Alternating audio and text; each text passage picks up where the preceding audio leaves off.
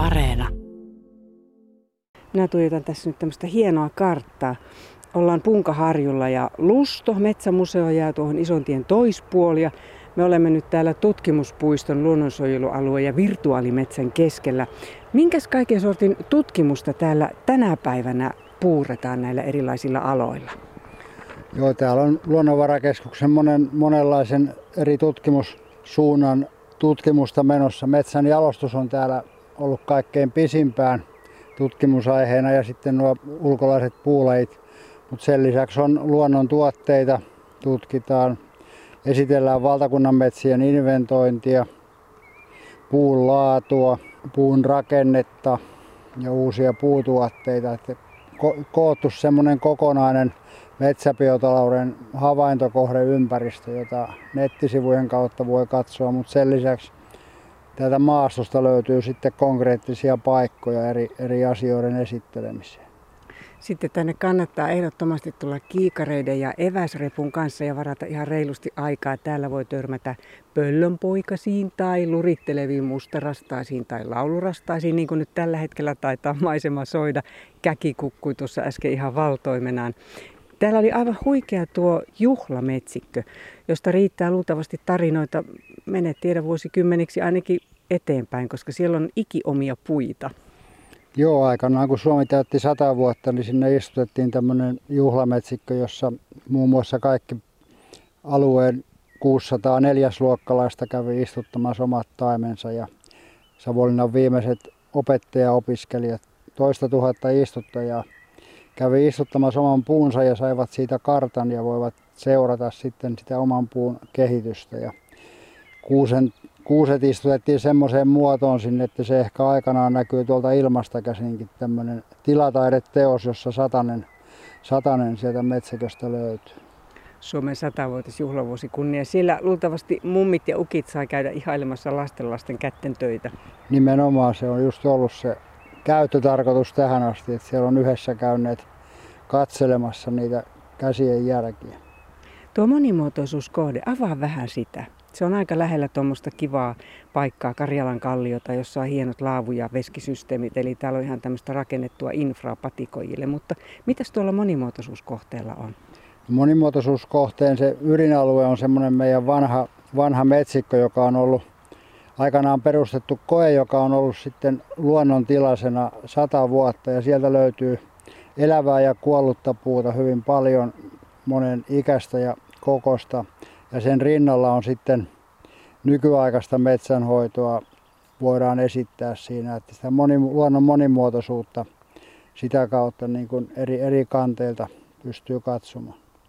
Sitten teillä on täällä yksi semmoinen salainen hehtaari, jossa on ihan ihmisen iskemätön paikka, jossa seurataan, mitä tapahtuu, kun ihminen ei tee mitään. Tuossa äsken sen ohi taidettiin kulkea. Joo, tuossa oli tuo Suomen pisin puu, jossa oli, oli tota 145-vuotias Euroopan lehtikuusikko, niin siitä lehtikuusikosta aikanaan jättivät yhden hehtaarin istutuksen jälkeen luonnon tilaan, niin siellä on hyvä seurata sitä hoidetun ja hoitamattoman metsän välillä olevaa monimuotoisuutta ja puun kasvua ja kehitystä. Tämä Laukasaari on aika huikean kokoinen kokonaisuus. Monesti nämä tämmöiset tutkimusalueet ja tämmöiset erityismetsälöt on semmoisia muutamia hehtaaria, kymmenen hehtaariakin on jo paljon, mutta tässä on alaa reilusti enemmän. Joo, tämä meidän varsinainen tutkimuspuisto, missä tällä hetkellä ollaan, niin on vähän reilu 300 hehtaaria yhtenäinen alue. Ja tosiaan satakunta vuotta kohta harrastettu tätä metsän tutkimusta. Sinä olet vuosikymmeniä tätä seurannut. Miten tänne löytäydytään? Onko tämä ollut jossain vaiheessa hurjassa suosiossa tai mitä tälle kuuluu nyt? No, tämä on aina ollut tämän paikallisen henkilöstön ja asujaimiston tiedossa tietenkin ja matkailuyritykset on markkinoineet tätä. Ja tota, tuohon on valtatien varten jossain vaiheessa tulossa opasteet, jotka, jotka ohjaa tänne. Tänne. Mutta netin, netin kautta kun katsoo metsäbiotalous.fi-sivustoa, niin sitä kautta aika hyvin löytyy ohjeet ja tiedot, missä tämä on ja mihin kannattaa täällä niin kuin katse suunnata.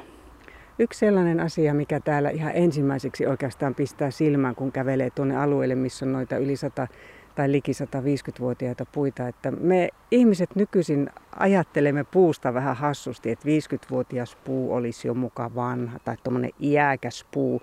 Täällä saa pienen vähän niin kuin maistiaisen siitä, että oikeasti puuthan eläisi monisatavuotiaiksi.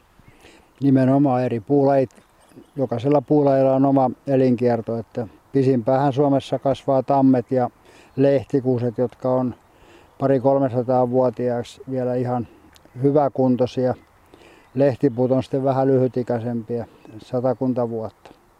Sinun sormihankasessa on myös tuolla Puhoksen suunnalla oleva lehtikuusimetsä. Sielläkin on paria eri lajia.